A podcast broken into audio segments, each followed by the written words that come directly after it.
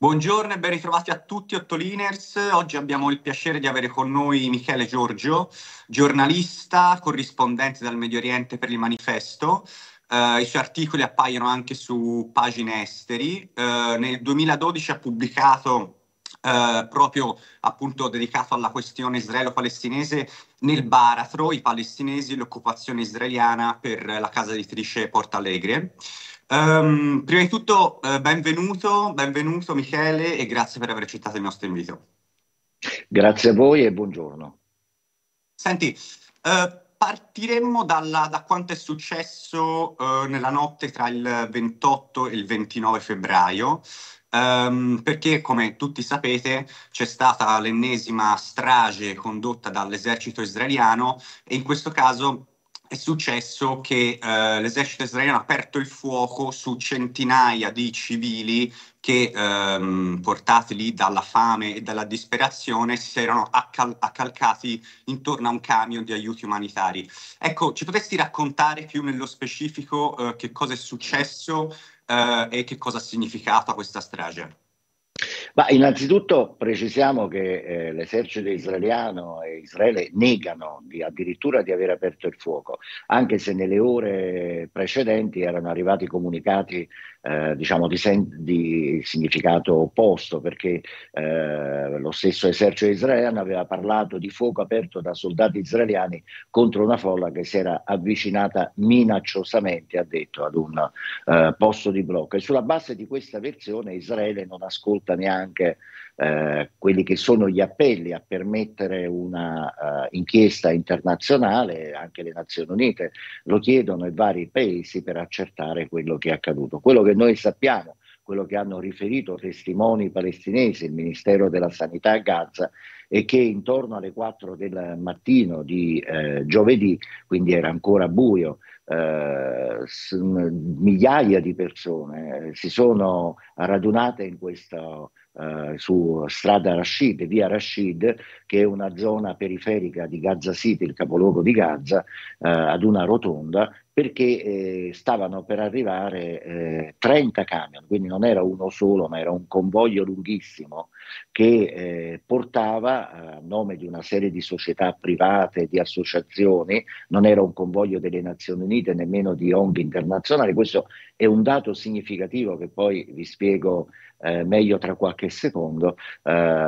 appunto un, convoglio privato che portava generi di prima necessità ad una popolazione, quella di Gaza City e del nord di Gaza, che eh, allo sbando completo, che ogni giorno deve lottare per procurarsi qualsiasi cibo. E arrivano notizie che sono davvero drammatiche di persone che mangiano anche animali morti, che mangiano il mangime per gli animali, eh, che tra l'altro sta anche eh, finendo. Quindi una situazione davvero difficile perché il nord di Gaza è stato conquistato da Israele, di, possiamo dire in quella che possiamo definire la prima parte eh, di questa guerra che dura oramai da uh, quasi cinque mesi.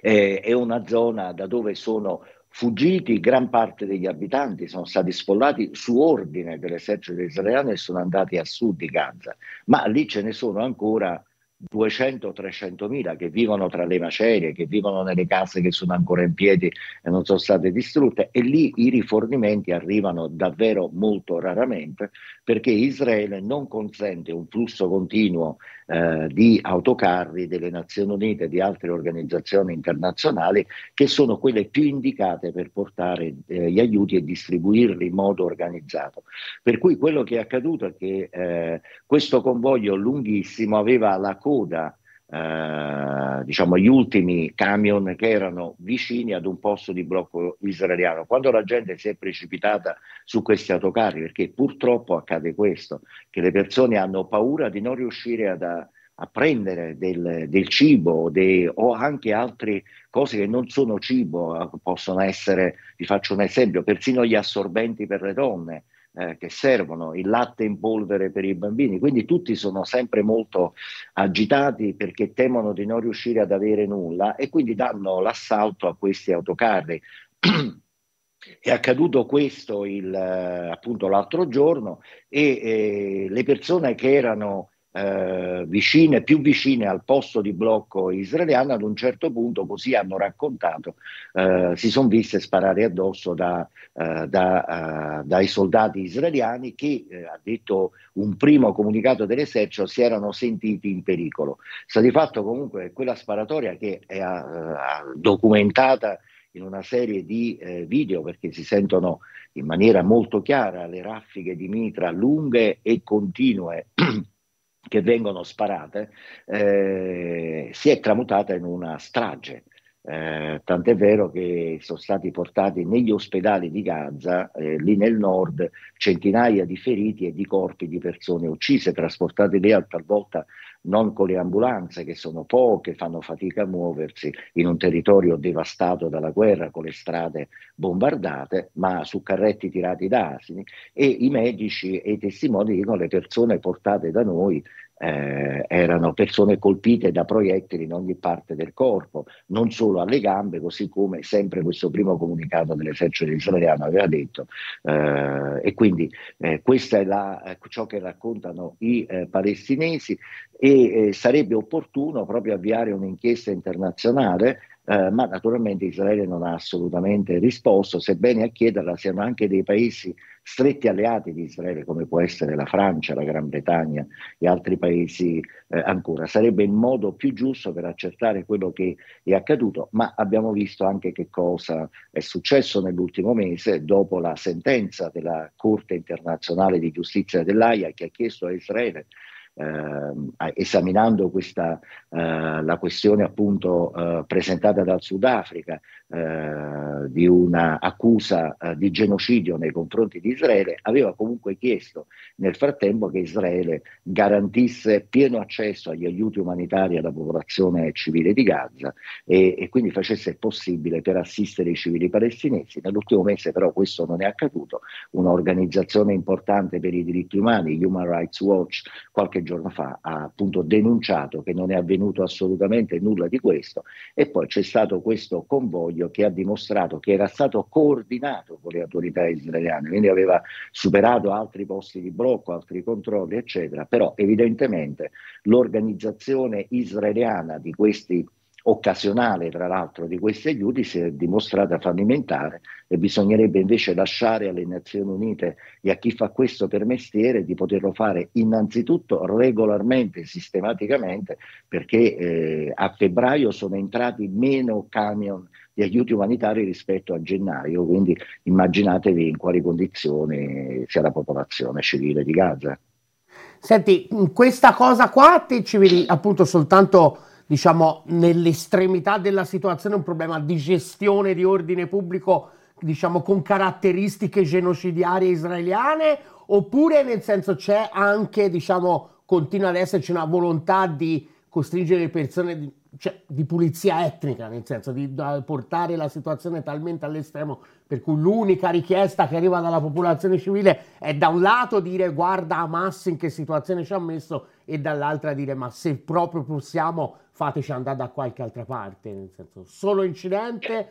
incidente, appunto, incidente nell'ambito di un genocidio o eh, un, un piano, un pezzetto di un piano. Ma ovviamente come giornalista io non posso affermare che eh, si tratti di un, di un, piano organico per buttare fuori la popolazione da Gaza o che ci troviamo di fronte ad un genocidio perché devo eh, attenermi alle cose, alle notizie che arrivano, cioè i palestinesi eh, chiaramente, e lo stesso Sudafrica che ha presentato le accuse, parlano chiaramente di intenzioni da parte di Israele di compiere un genocidio, di eh, eh, causare una nuova Nakba, cioè l'espulsione eh, dei palestinesi dalla, dalla loro terra. Eh, io quello che posso dire è che sicuramente eh, non c'è una intenzione da parte di Israele di eh, trovare una soluzione politica, cioè di interrompere immediatamente le operazioni militari, andare ad una tregua definitiva che è la risposta immediata, non una pausa umanitaria come dice Joe Biden, il presidente americano e anche altri paesi, tra cui il nostro, non dimentichiamo anche la politica che svolge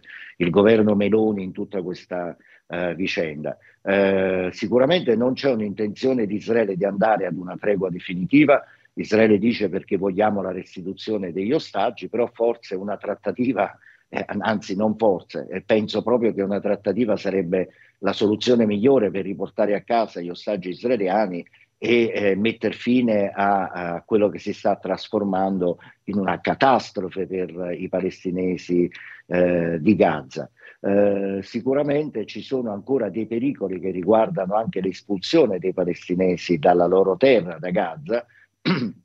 perché non lo dimentichiamo, Israele, accanto alle notizie che parlano di negoziati per un cessate il fuoco temporaneo, eccetera, continua a ripetere che vuole attaccare anche la città di Rafa. Rafa, lo ricordiamo appunto ai vostri telespettatori, è eh, una città di 300.000 abitanti, o meglio lo era di 300.000 abitanti sul confine con l'Egitto, quindi che si affaccia sul Sinai. In quella città negli ultimi due o tre mesi si sono riversati almeno un milione di palestinesi, di sfollati, credendo di trovare scampo alla guerra. Poi in realtà anche Rafa è stata bombardata, non massicciamente magari come altre eh, città, come è avvenuto al nord, ma anche Rafa è stata colpita e soprattutto Israele dice di voler continuare questa operazione militare, questa offensiva per eh, smantellare completamente Hamas. Eh, quello che è certo è che se dovesse attaccare eh, Rafa, eh, non sappiamo eh, davvero cosa potrebbe accadere perché eh,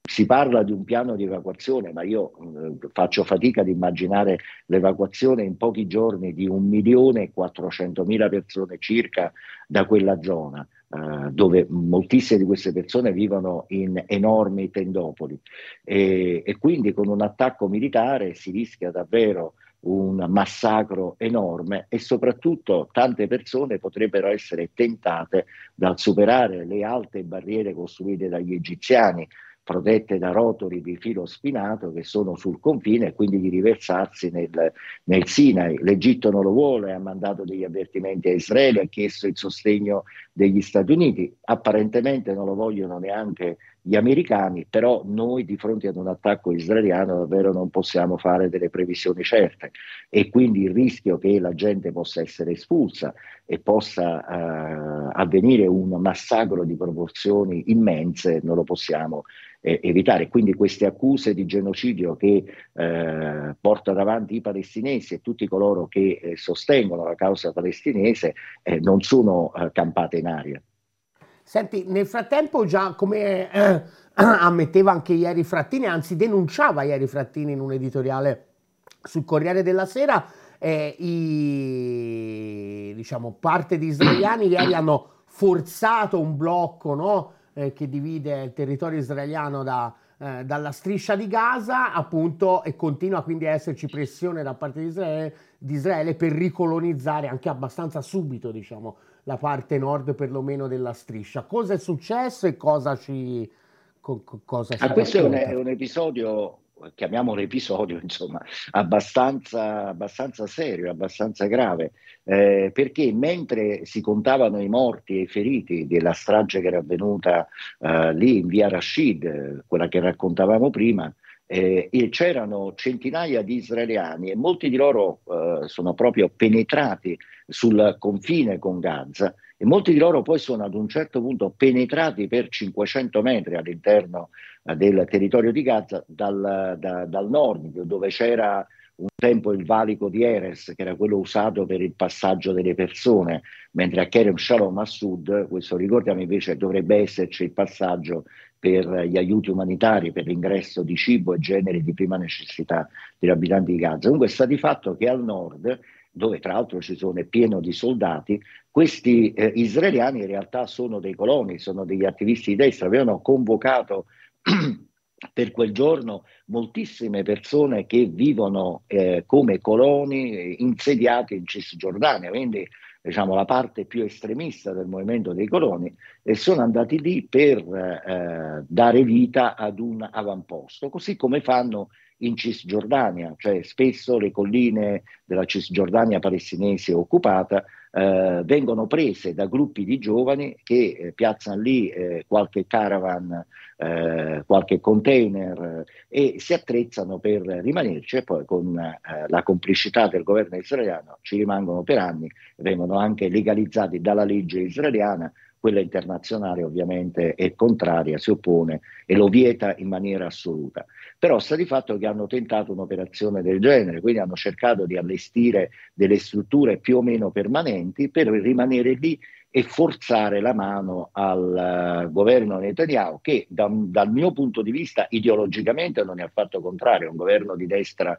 estrema destra religiosa che fa della colonizzazione dei territori palestinesi una delle sue missioni principali, quindi ideologicamente non è contrario, però sta di fatto che negli ultimi mesi sono arrivati talmente tanti avvertimenti da parte di varie parti internazionali e quindi mh, questa storia della colonizzazione per ora è congelata, colon- colonizzazione nuova di Gaza, dico, eh, è per il momento congelata. Però se la situazione dovesse rimanere questa, cioè non, non, non ci sarà un ritiro vero dell'esercito israeliano totale da Gaza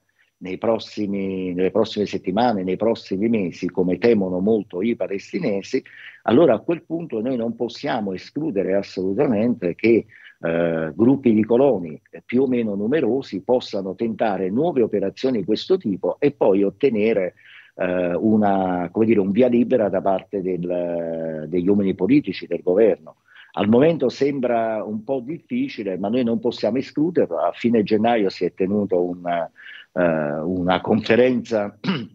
molto ampia a Gerusalemme alla quale hanno partecipato molti ministri e deputati della maggioranza di destra eh, israeliana e, lì c'era tutto un fervore eh, che, eh, naturalmente a sostegno della ricolonizzazizione di Gaza. Eh, quindi ecco, questo tema resta assolutamente di attualità.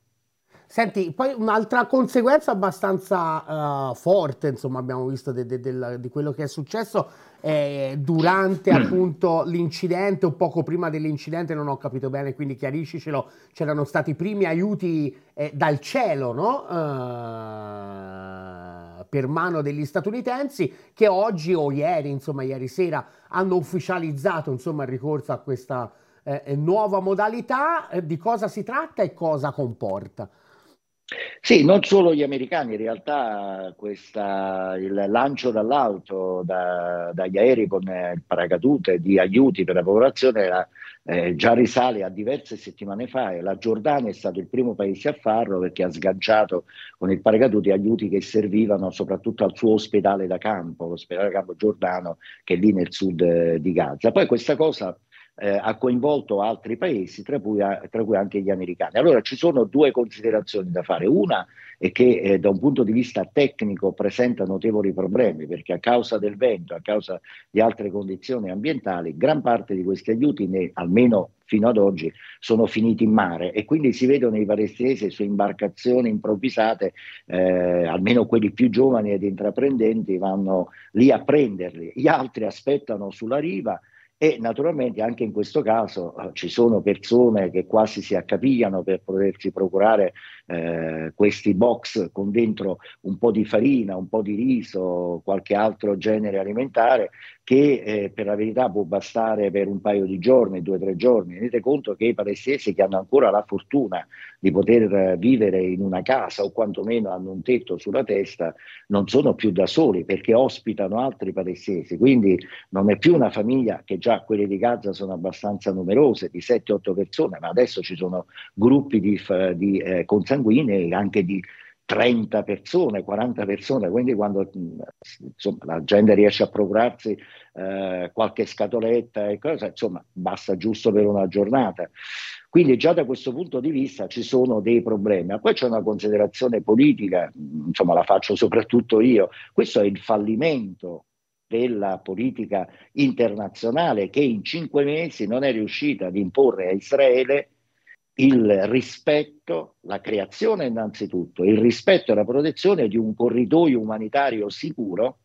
eh, utilizzabile dalle organizzazioni internazionali, dalle Nazioni Unite per portare aiuto alla popolazione. Eh, aiutare i civili è un dovere che è stabilito dal diritto umanitario Israele deve garantirlo. Quindi la soluzione era quella dell'aiuto via terra con gli autocarri numerosi e centinaia ogni giorno che dovrebbero portare gli aiuti alla popolazione. Questa è la soluzione e Israele e il suo esercito dovrebbero garantire questo diritto. Eh, offrendo dei percorsi sicuri e protetti a queste agenzie internazionali. Ora, il lancio con il paracadute è molto spettacolare, ma innanzitutto è limitato da un punto di vista quantitativo e presenta quei problemi che vi dicevo anche prima.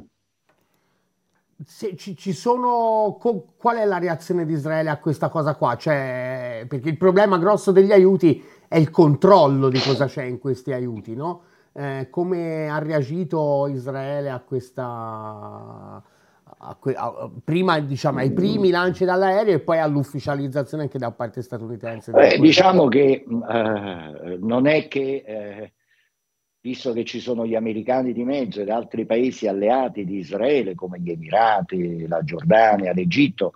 è chiaro che mh, non c'è un'opposizione, tra l'altro ad un rifornimento che è eh, limitato nella quantità e nella frequenza. Quindi poi eh, io sono sicuro al 100% che questi, eh, questi, aiuti vengono controllati, così come tutti gli altri che devono entrare a Gaza, ai posti di blocco israeliani, al valico di Keren Shalom e di Nizzana, eh, dove avvengono appunto i controlli ultimi prima dell'ingresso da parte di Israele. Quindi sicuramente questi aiuti vengono controllati prima dagli israeliani, poi messi sugli aerei e sganciati. Eh, quindi da, da, questo punto di vista non credo che Israele eh, stia concedendo qualcosa di così importante agli altri.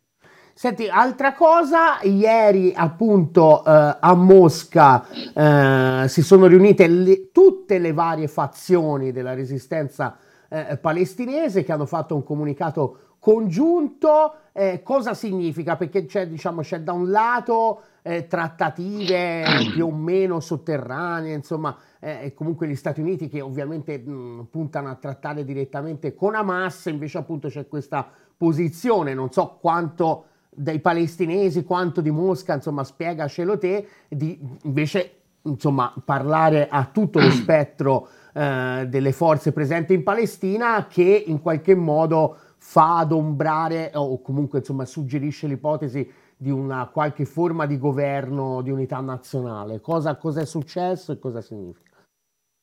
Beh, insomma, è una questione molto complessa in realtà, molto complicata perché? Perché dobbiamo considerare che dal 2007, quando Hamas ha preso, potere, ha preso il potere a Gaza eh, al termine di uno scontro politico e anche, ahimè, armato con eh, l'autorità nazionale, in particolare con il partito Fatah, del presidente Abu Mazen, eh, i rapporti tra queste due parti, cioè Fatah e Hamas, sono peggiorati anno dopo anno, nonostante ogni tanto eh, venisse annunciato un accordo per eh, l'unità nazionale per formare un governo unico. È fallito sempre tutto. Ed il rischio che possa accadere anche questa volta rimane alto. Certo le condizioni sono cambiate perché visto quello che è accaduto a Gaza e eh, insomma, dobbiamo anche dirlo, Hamas è chiaramente in una posizione molto difficile perché sebbene resti una forza ancora ben organizzata a Gaza, comunque è chiaro che la guerra uh, uh, sta avendo delle conseguenze sulla sua struttura,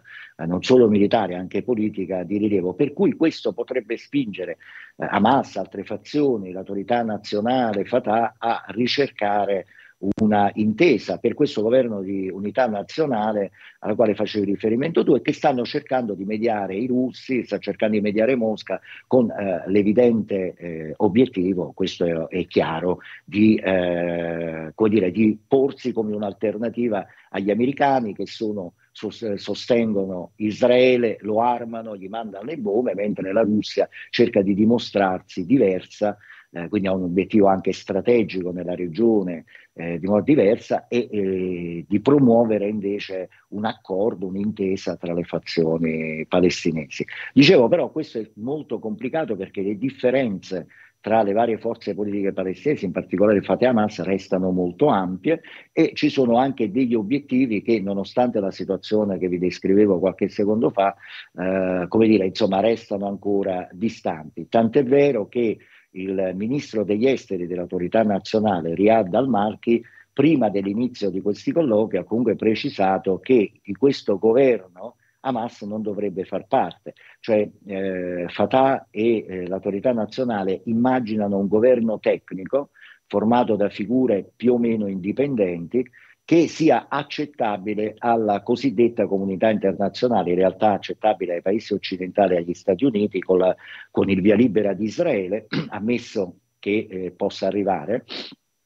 per eh, gestire Gaza e non solo la Cisgiordania, ricordiamo che il governo palestinese eh, si è dimesso qualche, qualche giorno fa, perché, mh, mm, quindi amministrare Gaza e cercare di avviare la ricostruzione attraverso delle figure tecniche che siano accettabili un po' da tutti, ma in realtà devono essere accettate da Israele, questo è chiarissimo, gli americani e i paesi eh, europei. Eh, Hamas evidentemente pensa ad un esecutivo diverso e, eh, e, soprattutto ne vuole far parte, magari con delle figure tecniche eh, per modo di dire, che comunque siano in qualche modo collegate appunto all'organizzazione islamista, eh, però eh, vuole rimanere a, a, lì almeno in parte al governo di Gaza. Quindi eh, al di là dei comunicati, eh, è tutta da giocare questa partita e vedremo come,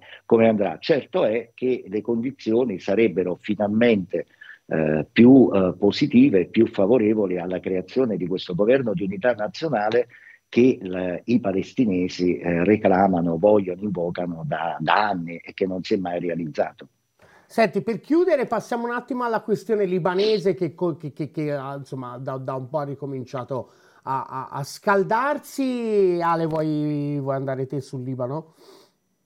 No, no, te sul Libano, poi facevo un'ultima, un'ultima domanda breve alla no, fine. No, vabbè, insomma, cioè, nel senso, se, se è uh, appunto mh, anche Financial Times, altri giornali, insomma, quelli che seguiamo con un po' più di regolarità, insomma, sottolineavano la possibilità eh, di un'escalation in Libano. Abbiamo visto anche, c'è stato anche un incontro eh, in Italia, no? Uh, penso ieri, se non ho capito male, eh, tra varie eh, rappresentanti di ministeri degli esteri, eccetera, di forze europee per appunto affrontare questa questione? Cosa sappiamo?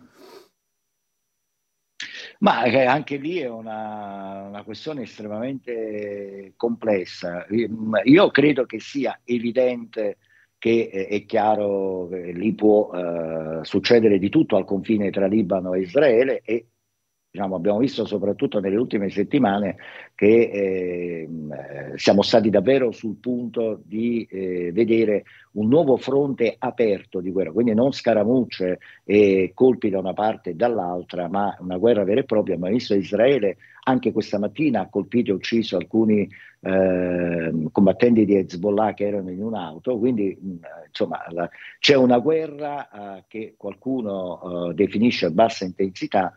non so se sia giusto definirla così, eh, che va avanti oramai da mesi. La posizione di Hezbollah credo che sia abbastanza chiara perché il suo leader eh, Hassan Nasrallah l'ha spiegata in vari discorsi, non una guerra aperta con Israele, ma sino a quando proseguirà l'offensiva israeliana, Hezbollah non cesserà di lanciare i suoi attacchi, quindi a sostegno dei palestinesi, a sostegno di, eh, di Hamas lungo la frontiera, però non una guerra aperta perché è chiaro che il Libano, che tra l'altro è un paese che è in grandissime difficoltà economiche, con una povertà dilagante, eh, proprio per questi problemi economici non, non, vuole, non può permettersi. Comunque la maggioranza della popolazione non la vuole e l'Hezbollah mh, eh, certo non, eh, non, può cercarla. Eh, dall'altra parte c'è Israele, chiaramente adesso è impegnato soprattutto sul fronte di Gaza, che però ha anche organizzato, pianificato e preparato una uh, offensiva massiccia anche di terra in uh, Libano e soprattutto ha minacciato in maniera molto,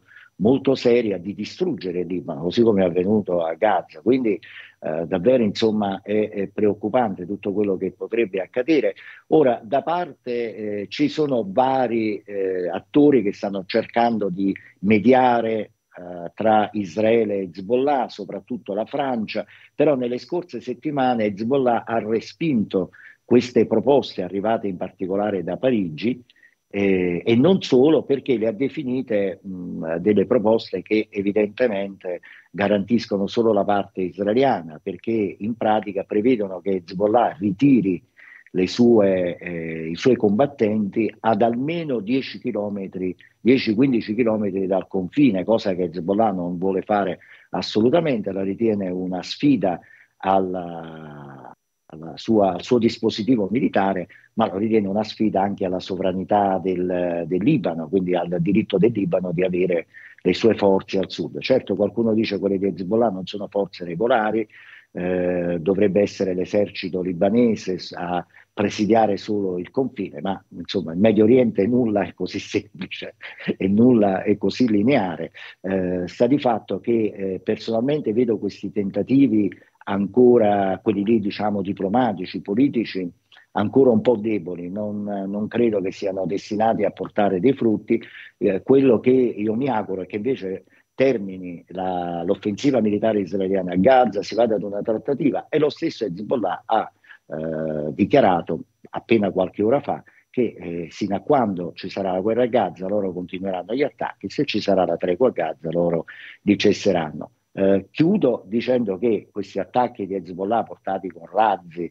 eh, talvolta anche non da Hezbollah, anche da organizzazioni legate ad Hamas, ad altri gruppi armati, Ehm, eh, sono poi seguiti da attacchi israeliani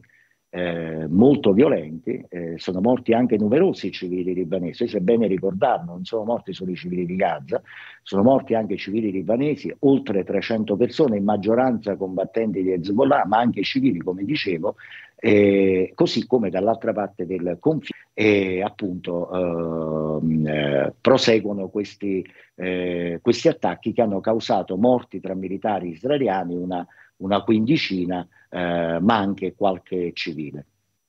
Allora, intanto ti è, penso ti abbiano chiamato, eh, devi riaccendere la telecamera e poi passavo la palla a Alessandro per le ultime domande e la chiusura. Sì.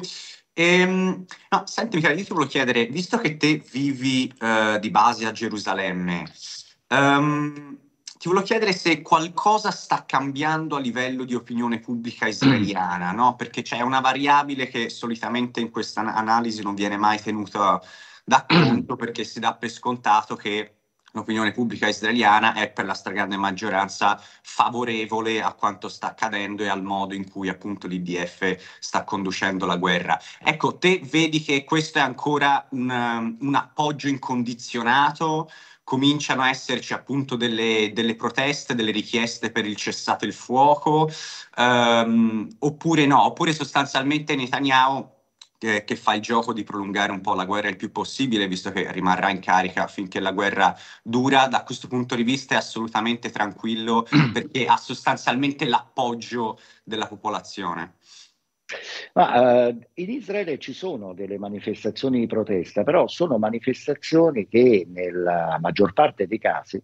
diciamo al 95%, sono organizzate dalle famiglie degli ostaggi, eh, da chi le sostiene e da forze politiche che vorrebbero una, una pausa, una, un compromesso eh, con, con, Hamas per cercare di riportare a casa le persone che sono state sequestrate il 7 di ottobre, eh, tra cui ci sono ancora civili, ma eh, so, in questo momento, almeno a quello che sappiamo, sono soprattutto dei eh, militari. Eh, ora il eh, discorso è questo, che ehm, Netanyahu ha dei sondaggi assolutamente sfavorevoli. Eh, ma questo uh, sfavore della popolazione non è legato alla guerra che Netanyahu porta avanti. Netanyahu. Poi in realtà il gabinetto di guerra israeliano, di cui fa parte anche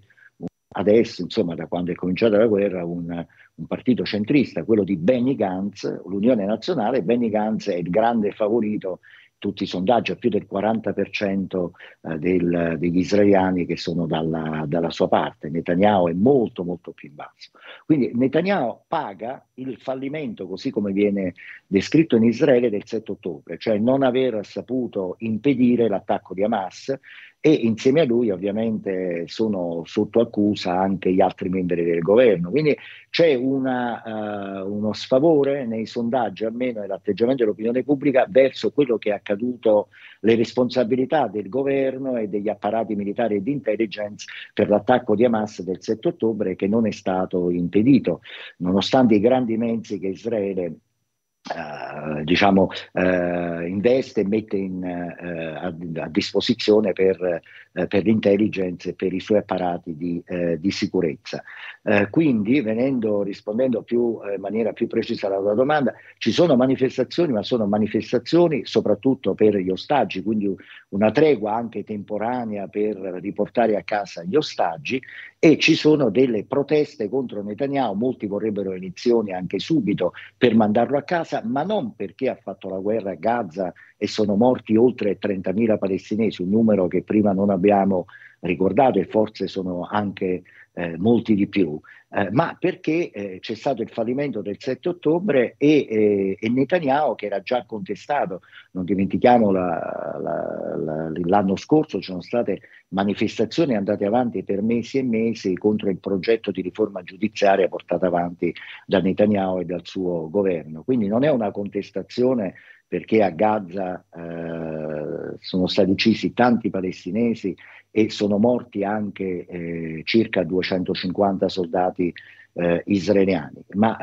eh, per quel fallimento del 7 ottobre perché Netanyahu non viene più ritenuto idoneo e quindi molti vorrebbero Benny Gantz che, lo ricordiamo, è, stato, è un ex capo di Stato Maggiore che stato, era comandante delle forze armate israeliane nel 2014 quando ci fu un altro attacco distruttivo, certo non come questo nelle sue proporzioni, ma comunque distruttivo eh, durante una guerra andata avanti, se ricordo bene, per un, mese, per un mese e mezzo lì sempre a Gaza e quindi un altro uomo forte, un altro um, esponente politico che eh, forse ha delle posizioni più articolate ma che nella sostanza non è poi lontanissimo da Netanyahu e dalle sue strategie. Allo stesso tempo, e qui chiudo, ci sono anche eh, manifestazioni ma molto più ridotte, molto, eh, molto meno frequenti da parte di gruppi più piccoli che invece vogliono il cessate il fuoco, che vogliono una trattativa con i palestinesi, vogliono